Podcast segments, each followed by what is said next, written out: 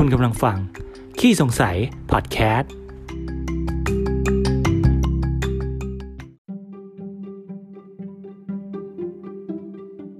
สวัสดีครับ ยินดีต้อนรับเข้าสู่ขี้สงสัย พอดแคสต์ พอดแคสต์ที่จะมาชวนคุณตั้งข้อสงสัยกับสิ่งต่างๆ รอบ ๆ ตัว และหาคำตอบกับมัน ไปพร้อม ๆ กันกับผมกู๊ดบอยครับ สำหรับใน episode นี้นะผมอยากจะมาชวนกูฟังนะมาทำความเข้าใจกันนะครับว่า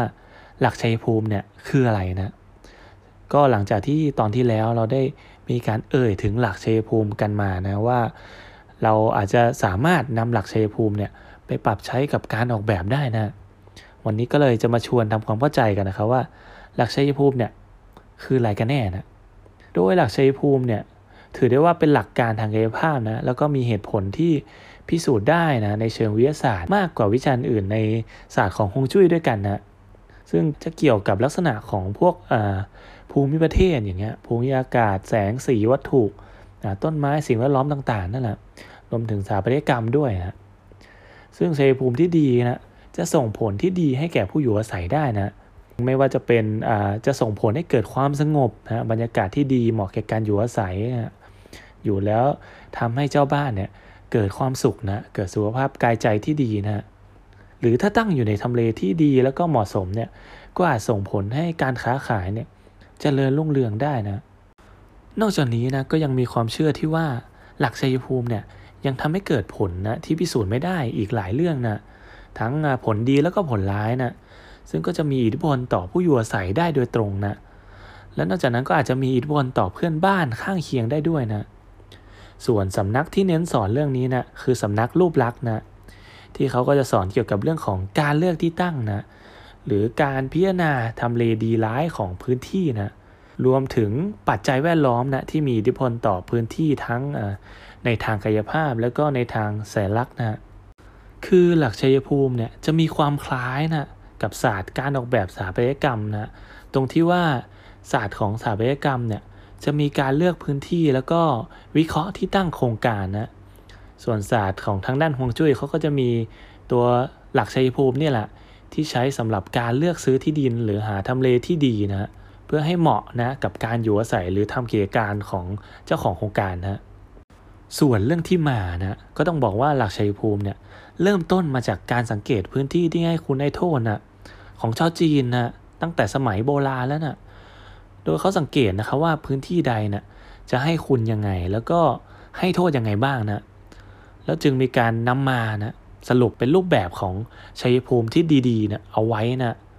แล้วก็จากนั้นก็มีการถ่ายทอดมายังคนรุ่นหลังในเวลาต่อมานะส่วนตัวอย่างอาคารที่ใช้หลักชัยภูมิในการออกแบบเนี่ยก็ยกตัวอย่างคือพระราชวังต้องห้ามนี่แหละ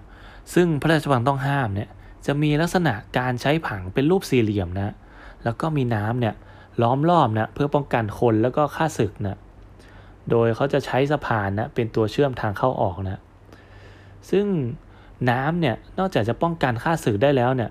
ยังถือได้ว่าเป็นสิ่งที่สามารถป้องกันชี่ที่ไม่ดีได้ด้วยนะในทางฮวงจุ้ยนะ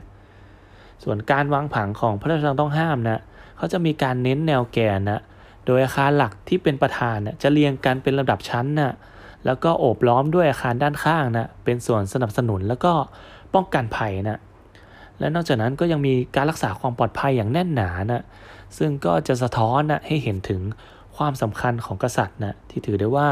เป็นผู้ยิ่งใหญ่แล้วก็ผู้ปกครองสูงสุดนะโดยการออกแบบของพระราชวังต้องห้ามเนี่ยเขาจะหันหน้าไปในทางทิศใต้นะเพื่อรับเอากระแสลมอุ่นจากทิศใต้นะแล้วก็มีการหันหลังไปให้กับภูเขานะ ซึ่งจะอยู่ทางทิศเหนือนะเพื่อที่จะป้องกันนะลมแล้วก็พายุจากกระแสลมหนาวนะตามหลักของฮวงจุ้ยนะสำหรับฮวงจุ้ยบ้านแล้วก็ร้านค้าทั่วไปนะเขาก็จะมีหลักการคล้ายๆกันนะก็คือ ต้องมีการเน้นประธานด้านหลังให้เด่นนะแล้วก็มีด้านข้างเนะี่ยที่คอยอบอุ้มเพื่อป้องกันภัยนะให้ปลอดภัยนะ